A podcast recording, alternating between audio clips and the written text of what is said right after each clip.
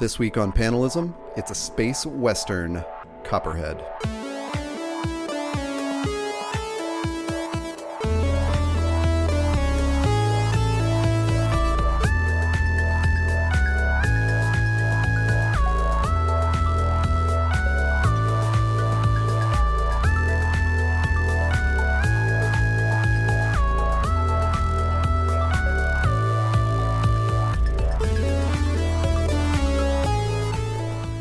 And welcome to Panelism, the podcast where we talk about the comics and graphic novels worth having on your shelf. I'm Todd A. I'm Taylor Trask. Hey, Todd. Hello, and once again, it's been a while since we've recorded. I know. And, I uh, know, it's just, it's but just we've the got- I mean- the world. Things are happening. I'm, uh, I'm, Things are happening. yeah, I'm a resident of a new city. I actually officially live in San Diego County now. Um, it's, uh, it's been exciting. And before now, just for those who, who pay attention to these sorts of things, you were living previously on the outskirts, right, or at least uh, In not the- in the city, In the behind the orange curtain in uh, Orange behind County. the orange curtain. Ah, that's right. That's right. Yeah, yeah. Okay, so now you're in San Diego proper. Now you're like you are Ron Burgundy. You can. I I'm still just in the county. I'm not in the city. So I'm uh, Oh, I'm in the I'm in, to the north. I'm in a, a little surf town up north of uh, the Oh, that's city. cool. But yeah, it, it's going to make uh, commuting to Comic Con so much easier if we ever do Oh, that in person again. I, I surely at some point. I mean, now that's a great question, though. It's what we were talking now in mid-February. I would imagine they'd have to make a call on that pretty soon. I I Right? think so. I think I think we're going to hear something maybe in March. I have no idea what I'm what I'm basing that on except for previous announcements. Um, Yeah. Well, last year caught them a little off guard, obviously. Um, I, I just don't think they can do it this year. I, and I don't think should, they should try because we watched LA Comic Con try to delay, and like they they theirs was you know after the summer, so we got notices from LA Comic Con saying, "Hey, we're not changing anything just yet." And then it was like, "Okay, we are. We're going to go online," and and then it was like, "But we're going to postpone the real show till December." And then of course comes, "Okay, we can't do this in person. we'll see you next year." And to me, it felt like so many like like they were just, it was like watching someone trip in slow motion. Like, dude, you should have just canceled this off the bat, you know, and gone online for 2020 and you know scrubbed it entirely. Um, so I I kind of think San Diego is such a huge uh, event that I uh, you know unless they massively strip it down because you think of like how international it is. Even if California were at a a good percentage of vaccinated, uh, you know, we can't have a whole bunch of visitors come in unvaccinated and you know cause a super spreader event. What are we? What are we? The NFL? well, yeah, let's just as have this the Super Bowl in person. I was looking to see if South by Southwest is happening because that's March uh, of this year, and it looks right. like it is.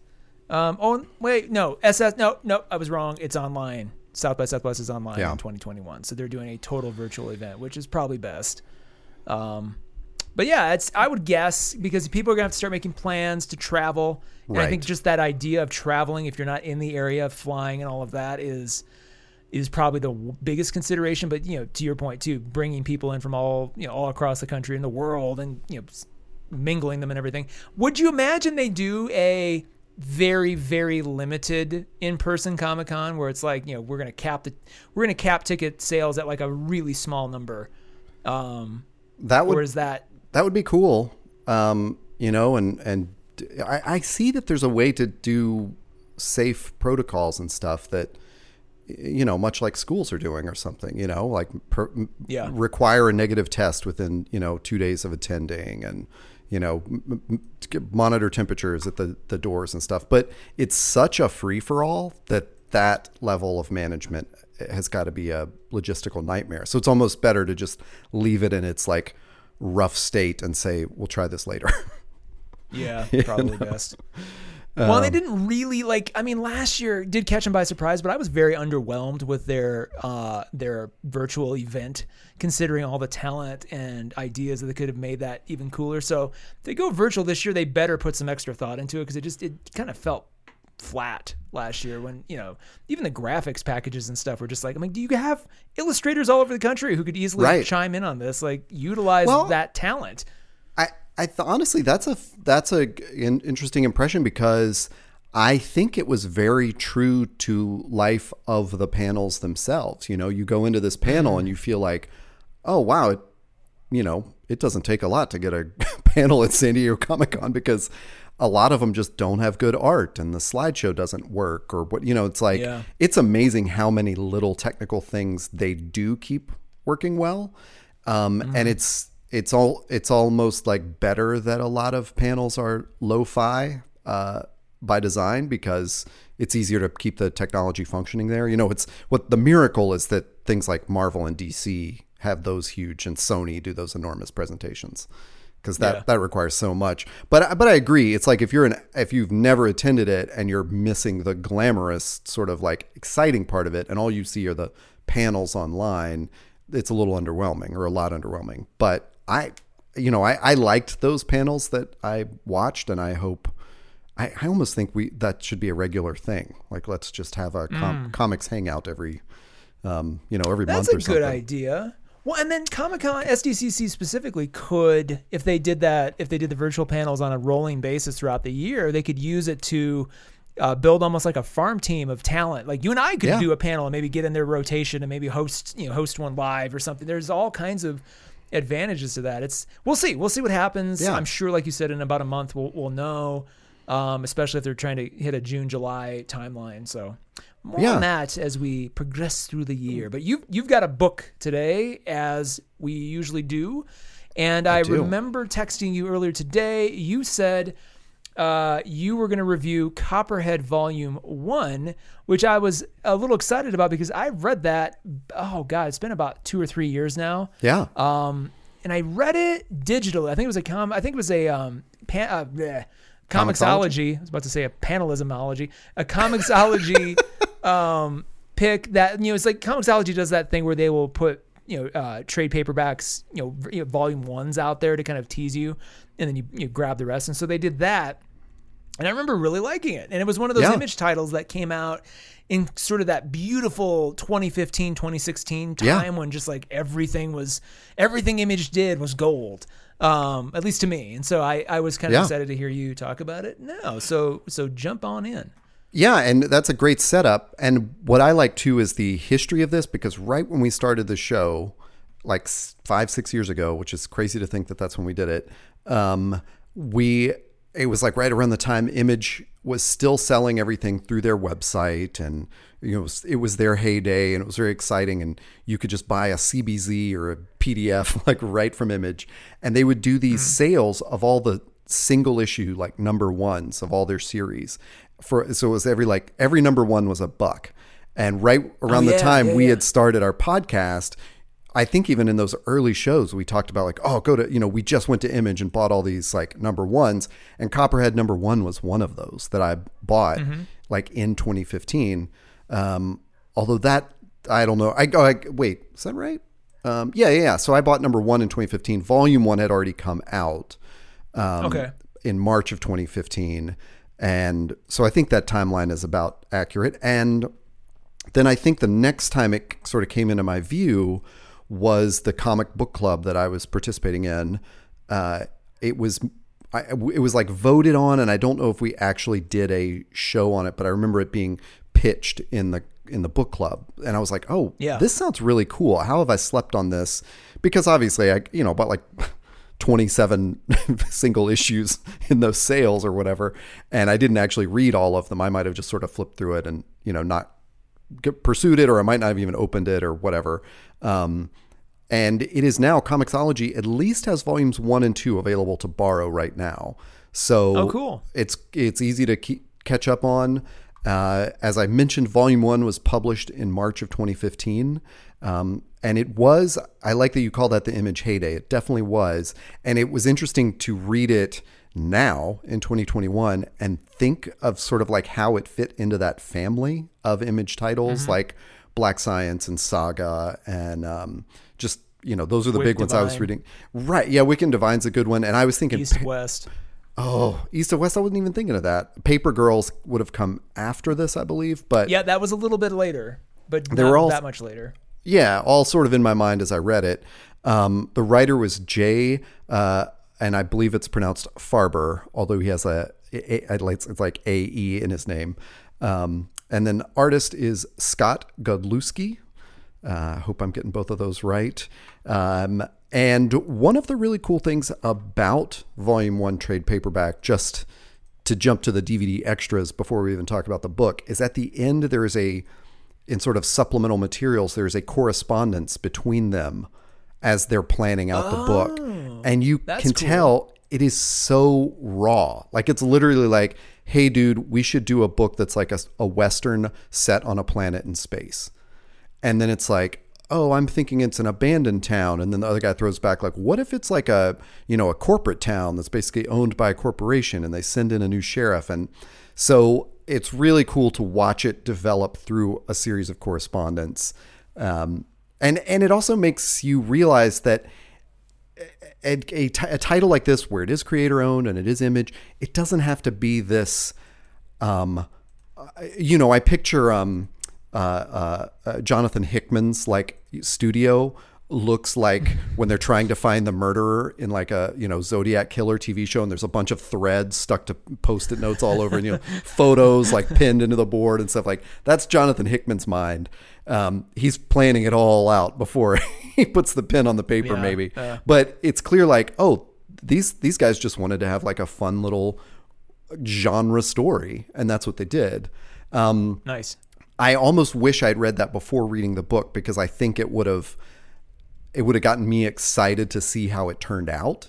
So that's why I'm Okay. mentioning it at the top of the show is like it's kind of cool to see that it it started from this little germ and turned into this because it's um uh I I guess I'll get I'll get to that when I hit the story but the as I mentioned the setting is like a space western and it is very genre genrefied you know the um the sh- a new sheriff comes to town and her name is uh, Clara Bronson so it's clearly playing off of like taking names from you know that just sound western like Zeke and Clara and stuff like that but also Charles Bronson is the last name and you know it's it's putting all those things in your mind like you're in a genre Yeah, yeah. you're in the western the, te- Let's, the let me pause. Pause. Real Oh, yeah, quick, yeah. Because I want to say right at the outset, the space western genre is so hard to crack.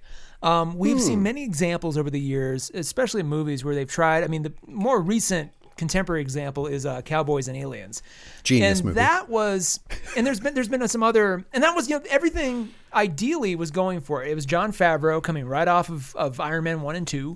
Yeah. Um, I think Damon Lindelof was involved in the writing. In fact, I know he was. And then that, you know, he was still at that point in time. This is before his kind of exile, and then you know, glorious return during Watchmen. But like, he was involved. There's just a lot of great talent, great cast.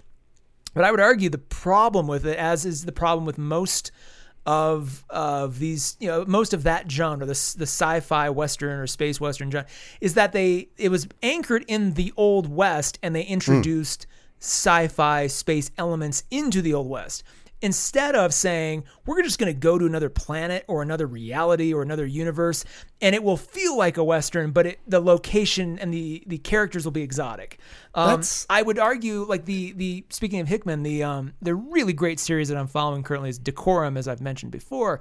Decorum does a similar thing. It's got it, it's chock of chock a block of like Western iconography and and references and things, but it's completely and totally a you know a galactic story. It has nothing to do with Earth. It has nothing to do with like our history, um, and it's just it it works because you can play and expand as much as you want to, but it still feels like a western. It has those trips. So I like. I like that the some of the signposts, if you will, are things like naming conventions, and I'm sure as you'll get to, like things like the you know the aesthetic, um, Yeah. you know the, the the dust and all that stuff. I would argue too. This is also why Star Wars, at least the A New Hope, function, and even the, uh, definitely the Mandalorian function as Right. as westerns because it's it's you know you you see Luke on a desert planet and there's just sort of the, the whole the whole uh, Mos Eisley sequence is is I mean absolutely like him and Obi Wan walking into a saloon basically. I mean it's like it's Totally. got all those beats. Mandalorian, you could go on and on. We could do a whole show about that. But again, it's it's taking the Western motif and and uh, sort of surgically grafting it on to a sci-fi space world instead of doing the opposite. And I think every Well- time it fails, it's the opposite. I, that's such an interesting perspective because I've never thought of it in in bolting it on like that it matters which way you do it. But uh, so full disclosure, I don't really like what I've seen of the show Firefly. Um, Okay. I know it has like die-hard fans. I don't know if Oh, yeah. if you count yourself among them, but I do not. it to me is even though it is on another planet, it goes Mm-hmm. out of its way to be like remember this we're in a western you know it's like all nudge nudge wink wink Whoa, you know wait, whoa, whoa, we're, whoa! Is we're wearing on another planet? uh well don't they that Earth? fly in between planets Yeah, but Earth is part of it. Right. I mean, yeah yeah that- that's true. It's yeah. not a different universe. Um Yeah, but it's you know the the I can't, can't even remember when the the priest shows up and they you know they have a name for him that's like very old western you know. Mm-hmm. um and the and they're you know they're wearing dusters and boots and it's it's Yeah, so westerny. It's it's corny. That's what Mm-hmm. i find about it. My apologies to the brown coats or whatever you call yourselves um It is very corny. I I, I don't like it for a variety of reasons, but just sort of how cheap it all feels. And I understand like the time in which it was made, but I have a similar reaction to to Firefly. Yeah, and I don't, and it's not that I think Copperhead is some genius comic. In fact, I think that's something I want to get into with with talking about genre fiction. Um, but I I like your distinction because in uh, Copperhead, it is Copperhead is the town, like a, a defunct mining town on a planet. I we assume it's a planet called Jasper. Um, actually, we know from the beginning that it's a planet. Uh, one of those other touchstones of this planet is named Jasper. There's mention of another planet named Laramie, so they're naming the planets after like Wyoming towns. You know, Yeah, Um, yeah. uh, so uh, Clara Bronson and her son Zeke touchdown. You know, opening scene is they're on a train, a maglev train, um, shooting across the desert to Copperhead, this mining town where she has been um, transferred as the sheriff, and there's the the history of this place comes out through the story. There's no prologue, there's no scroll that tells you what's going on. It's, you know, she's on the train, there's a confrontation with the sleazy stranger, and then a, a someone steps in to, you know, uh, fisticuffs this stranger that's like propositioning her. All very like, tr- you know, tropes of the genre. Um, she's dismissive of um, the the alien who is her uh, deputy, you know. Um, and there's the one of the early scenes is that uh, you know uh, while she leaves her son at home, a neighboring the neighboring child comes over and says, "My dog is lost. Can you help me find him before it gets dark? Because you don't want to be in the Badlands after dark." And you know, it's like you can just you could almost predict the beats of the story, but Does that turn you off to it? Did you at any time feel like, well, or were you more curious to go, where is this? Is this going to head somewhere new? I, and so that's why I brought up like that I was reading it with those other image titles in mind. Like I kept thinking like, okay, around you know around this time, like all these big ideas were coming out of image, and the art in this has a very image look to it. Um, Yeah. it, there's definitely a pulp influence, but it's not trying to be a pulp comic. And it's not as arty as like Saga or Black Science, you know, but it's like s- mm-hmm. squarely in the wheelhouse of Image Comics. You know, this is, this is not Marvel or DC, it's Image. And Yeah. I, so all, I read the first couple of issues thinking like, oh, okay, well, you know, I, I'm I'm along for the ride, but I'm not f- fully invested in it. And then there was just some part where I committed to like, you know what, this is a genre, and I have quoted this other uh, this person I saw on a, a panel at a Comic Con one time who said, in genre fiction, you lean into tropes. You know, like that is Mm-hmm. That's what true. you do I remember you saying that. and at that point it just sort of clarified and then it was like i'm here i'm in i'm on the ride you know um, and i i really enjoyed it after that and i especially loved treating it like this is the only volume i need to read you know like i was Interesting. i was Okay. really con- and this that is a refresher when reading an image title to me because i around issue 3 realized this is gonna wrap up in this volume. Like the story that I'm following is going to wrap up. And much like a Western serial novel or, you know, or TV show, it's like there's going to be a, a bookend and I can go to the next volume if I'm interested, but I don't need to worry about volume one like oh boy, are they, you know, are they going to drop all these threads by, you know, are they going to land the plane in our Watchmen analogy? Like, yeah. you know, yeah. and how many volumes is that going to take? Like, that's the black science problem. This thing where I love the first like five volumes of that. And then I just started doubting that the creators were ever going to wrap it up in any satisfactory way. Mm-hmm. And I knew at some point, like, I guess because of the structure of it, it's like you get to the third issue and you realize, like, oh, this is like a five act structure you know we're we're in for the like excitement and the denouement and then we're done. Um and i so i was just on board. And i i there's clara is you know the reason she's called away in the middle of the night and has to leave her son at home alone is that there has been this terrible murder out in the you know out in the badlands or maybe they're not in the badlands but it's a um, some of the natives uh, a family of natives, which means aliens, um, or of course, like the uh, um, you know the analog to that in a western would be like the Native Americans. Uh, they yeah, they actually yeah. call them the natives in the in the fiction, and so okay. she goes out and there's been a murder of a whole family. Um, one son is you know barely alive. So they bring him to the small town doctor. And of course, there's only one doctor in town, and he's drunk in the saloon, you know? Oh, and it's like every beat, you know, you're just like, oh my gosh, this is amazing. And um, I just, I, I found myself really hooked by all that maybe because I was playing the game of like, oh, what does this person represent? And that's why I bring up that the correspondence because if I had read that correspondence and realized that like that was literally how this started, you know, of yeah. how can we just take all the tropes of the western genre and put them on a different planet? I think I would have been hooked from the beginning and been like, okay, now my eyes are open to like watch for all those tropes, you know. Um, yeah. Hmm. Um, but see, almost I would almost have had because I vaguely remember that that letter exchange when I read it. Um, I would have almost had the opposite reaction though, because mm. if, hmm. if somebody telegraphs every move to me, right? Um, I'd Good be point. like, well, yeah, but where? What are you going to do with all these tropes? Are you just are you just showing off that you know them all, or is it actually to some end? And I think they, I think, I mean, you'll probably get there too, but I think from what I remember, they it, it all congeals nicely into just like a beautiful sort of multi-genre stew Mm. But then at the same time, like if I knew that going, if somebody had pitched it to me, like, dude, it's a, it is a, it is a, a western, but like it's on another planet, and they, all they do is just do all your favorite western things. They'd be like, right, oh, all right. But then all of a sudden now I have, I have all the reference points of my favorite western things by which to judge it and i'm going to be very very critical about like well is this are they going to get this one or are they going to get the versus just kind of letting it wash over you and then being like oh that's what they were up to i mean teach their own. But I just, I, it's interesting that you took that as a as a positive. Yeah.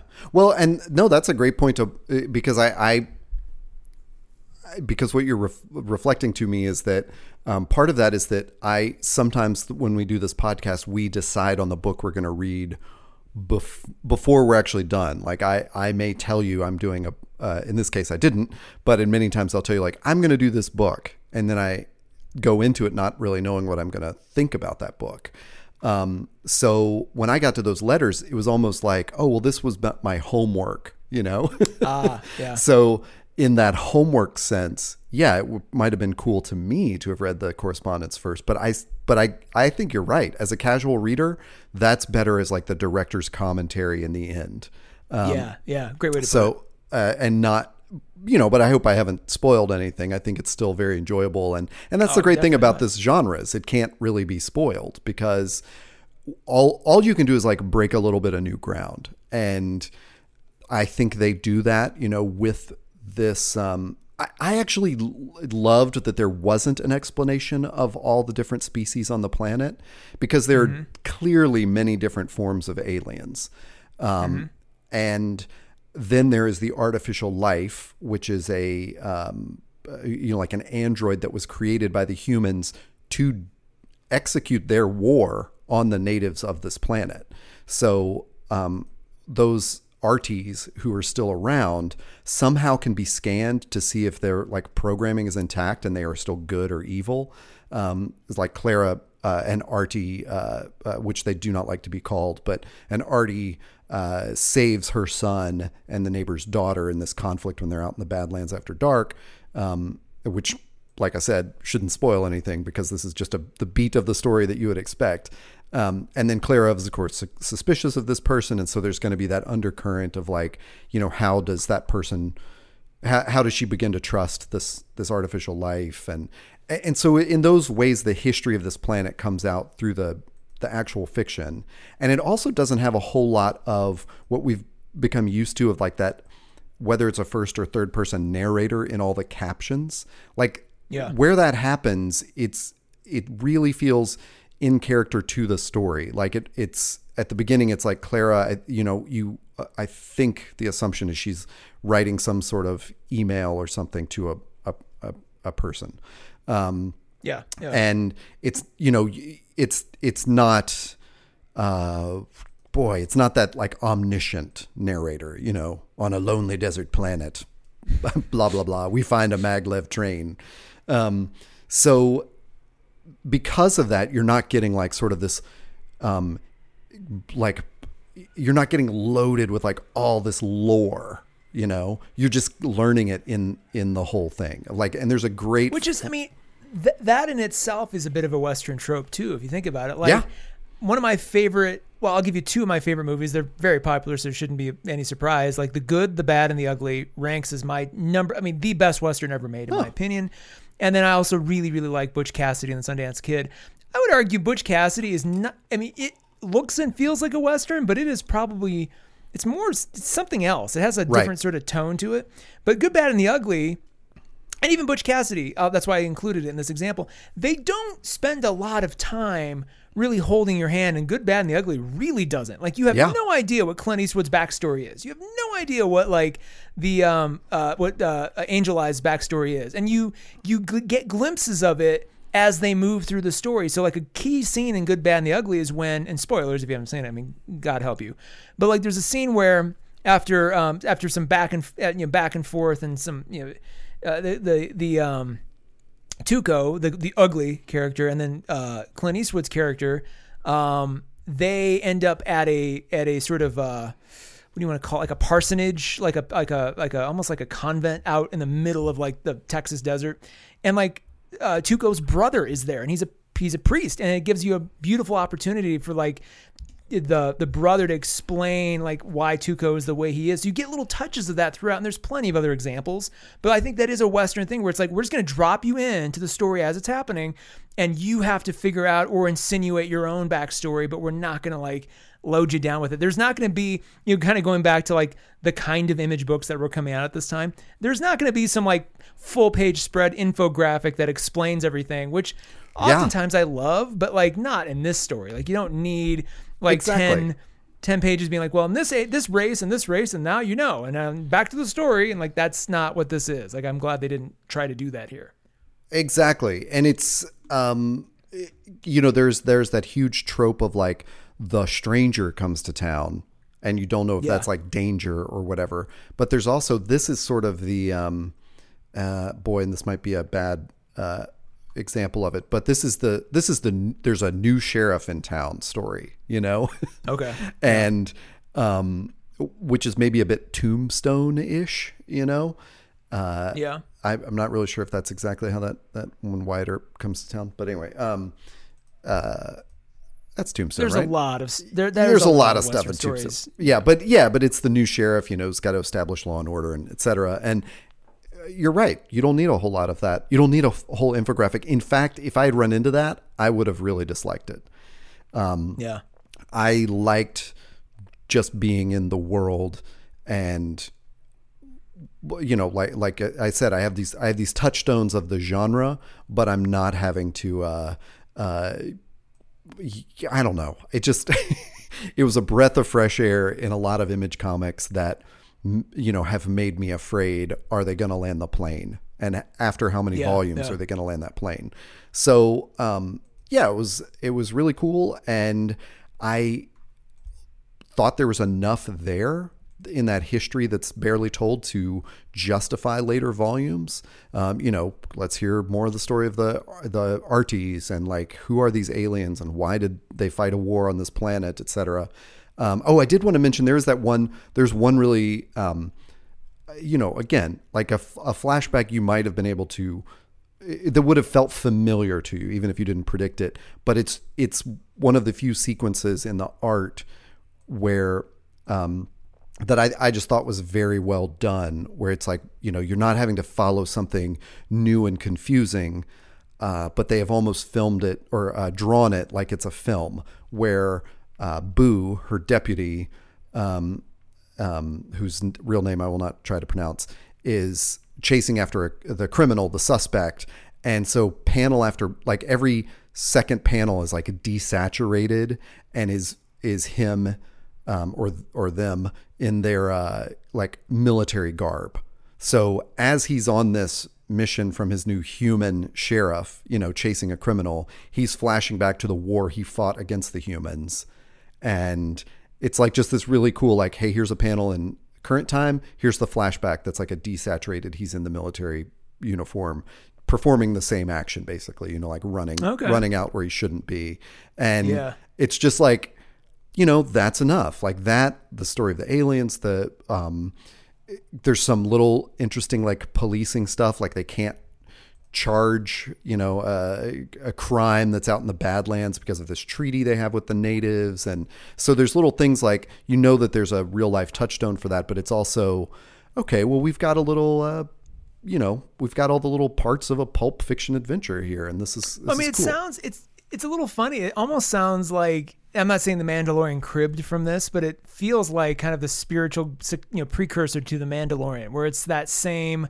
Because Mandalorian does the same things, right? It really leans Right. into the Western tropes. It tries to appropriate them to tell the story whenever it can, and, it, and you get a lot of those same. You're like, I, I got to come to this town and help them do this thing, and then I'm, I'm on my way. I'm so it out. just sort of has yeah, and it just and, and Mandalorian still and yeah, there's an overarching narrative um, that's important, but those it's it's the individual stories that I think work just fine on their own. Where you could watch, you know, three episodes of The Mandalorian and be like, I'm good. And like I wouldn't Right. recommend it because where it goes ultimately is amazing, but like you don't have to feel like you have to get to the very end to have gotten the story.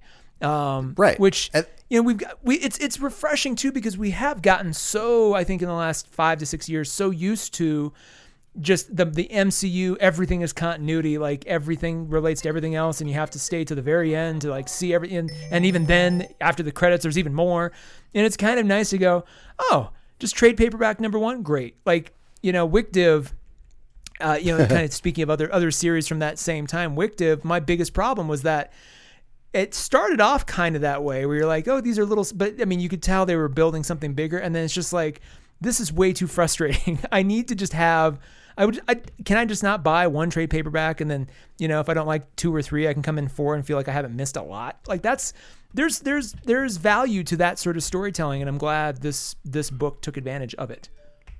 Yeah, and I that's a great. The Mandalorian is such a great um, example too, because one of the things you and I have talked about um, through the last year of uh, our our pandemic is um, is wrestling with that like you know do you want the serious work that you gotta like you gotta invest a lot of time in or do you want the sort of like surface level entertainment? And i am one of those people to my shame that has dipped into the mandalorian watched several episodes and just not binged it because i'm like you know i enjoy each episode but i i don't feel this need to like get it all like i'm i'm kind of Yeah. actively trying to avoid the lore and stuff.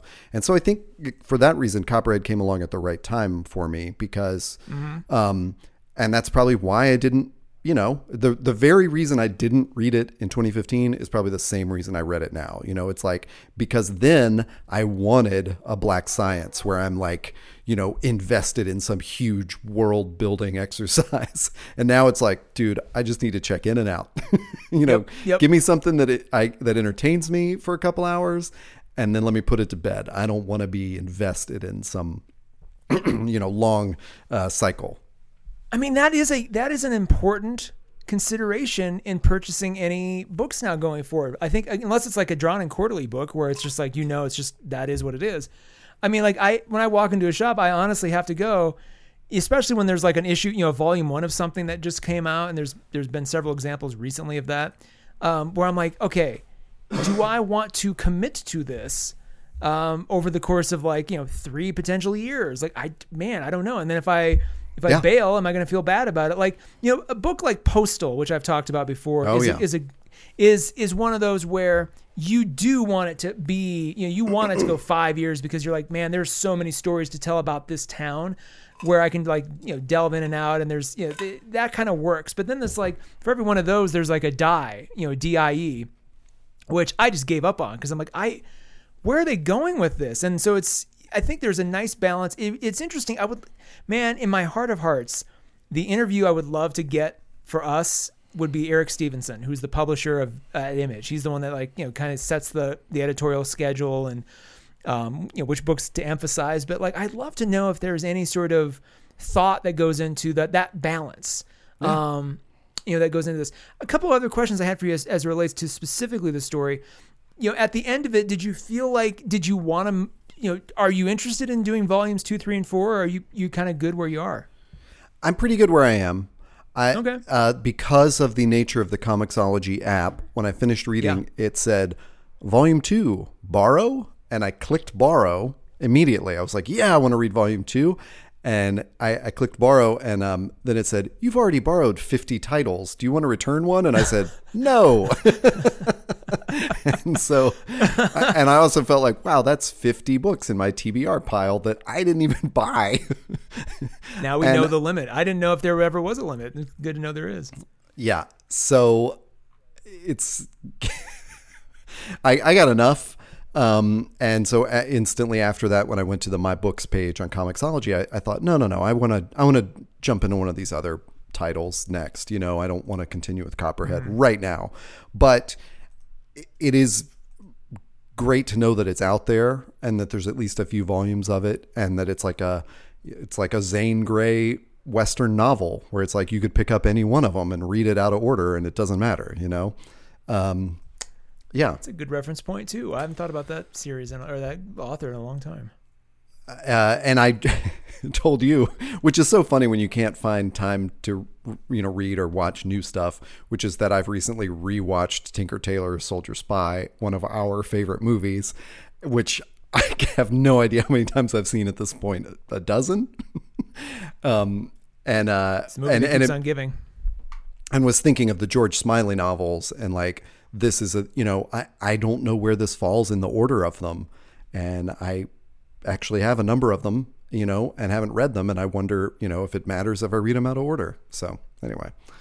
Um, yeah it's uh, I so you know I think I've I think there's a between the two of us that was a pretty fair representation of Copperhead. I don't feel like I've done it a disservice, uh, but I also, you know, I'm. We definitely want panelism to be about uh, things we liked and not just um, uh, criticizing things we didn't like. Um, but I think an important part of that is is setting it in you know in the in the galaxy amo- among other stuff and letting you as a listener know I- this is not like a- saga this is not a black science or east of west this isn't a thing that's like so full of ideas that you know you're you're going to have your own little um, you know um, uh, murderers uh, flow chart on your wall like you can just read Yeah. copperhead and go that was cool I almost wonder, by the way, if it, and then we'll never know unless we ask Jay or Scott directly. Um, but I almost wonder if this was made just as it sounds like with your your the back and forth at the end, like they just made this to make a comic. It's like we're not we're not Right. world building. We're not gonna you know license this to Netflix tomorrow. We're not building this to be like a five series movie. Like we're just gonna make a comic book. It's gonna be cool. We're gonna do these things with it, and that's it. And I, I, again, that's my assumption. Um, they may be like, no, hell no, we wanted to be, we wanted a, a Hulu series out of this. And if that's the case, great. I bring this up only because it's good to know that there are still things that exist in the world that aren't, you know, they aren't these multimedia empires from the beginning, which I Right. feel, you know, Netflix, it, Netflix has a lot of deals going on with comics creators right now for, you know, some better than others. And so it's, it's, while I like seeing certain things adapted. I, you know, I'm being oddly critical in this episode, and I apologize. But there's a great example of this. There's a great comic series that's based on a great novel series called The Magicians. The novels are great, from what I've heard. The comics that they've done are are good because I've read those. but the show is kind of. Um, like the show gets really watered down, and I just worry with too many ad- adaptations, we're going to run into just less good stuff. And I think there there's a good case to be made. I've made it before that a lot of these stories function in, in comics and should just that's that's as far as it should go. Um, you know, Alan Moore makes that case about every Yeah. one of his works, um, and I think there's there's something to that. And I think Copperhead's a really good example of that, where like you can almost read it going, I hope this doesn't get adapted or adapted. It, it could, you know, it could very easily get adapted and it would fit that sort of Mandalorian Guardians, Guardians of the Galaxy sort of motif, I think. But at the same time, it's like no, just leave it, leave it as it is. Um, you know, do do other things with it in the comics medium, but don't don't adapt it that way. I, I just bring that up just because I'm thinking like it's. I just I, anymore. I'm just I'm very hesitant to to get into books where it's like you know, we've got a whole plan. It's going to be this, and then there's going to be like five five seasons of a show, and then a movie, and then it's like, oh god, I don't want to invest. It goes back to that same fear of just not wanting to invest so much in a single story that it just it's becomes exhausting. Right, and I think um, you know, part it's always good for us to restate our mission statement, which is is being those curators. And I- you know, Copperhead Volume One, I, I'm just trying to curate it and say it's worth your time, and and you know, if you keep going, that's cool. But if not, that's also cool. Great. Well, if you Yeah. want to keep going, talk about this segue, Todd. If you want to keep going and listen to our other episodes, you can go back in the back catalog. We we're always surprised at which episodes are getting listened to, even as far back as you know the original Todd and Taylor show. So go back; they're all there. Just search for Panelism wherever you find podcasts, um, and visit us at panelism.ink. That's panelism.ink. That uh, great place to find uh, the show as well as panelism.ink is our uh, on Instagram. That's our Instagram handle, and um, you know I keep threatening to to do more with it this year, and I think I'll get there. You know, between the two of us, we'll that will be active again. Part of the problem is I'm just so I just don't like what Instagram has become. That it's just not as inspiring as it was, you know, two three years ago. And now it's just like every tenth post is a real post, and they're all the rest of it's ads. So we need to find another place to do fun visual social media stuff for the show. So if you got an example, let us know. Otherwise, Instagram will be it for the time being. But Right. anything else? Did I miss? Did I forget anything? I I think you covered it all, and make sure to follow our Trello board.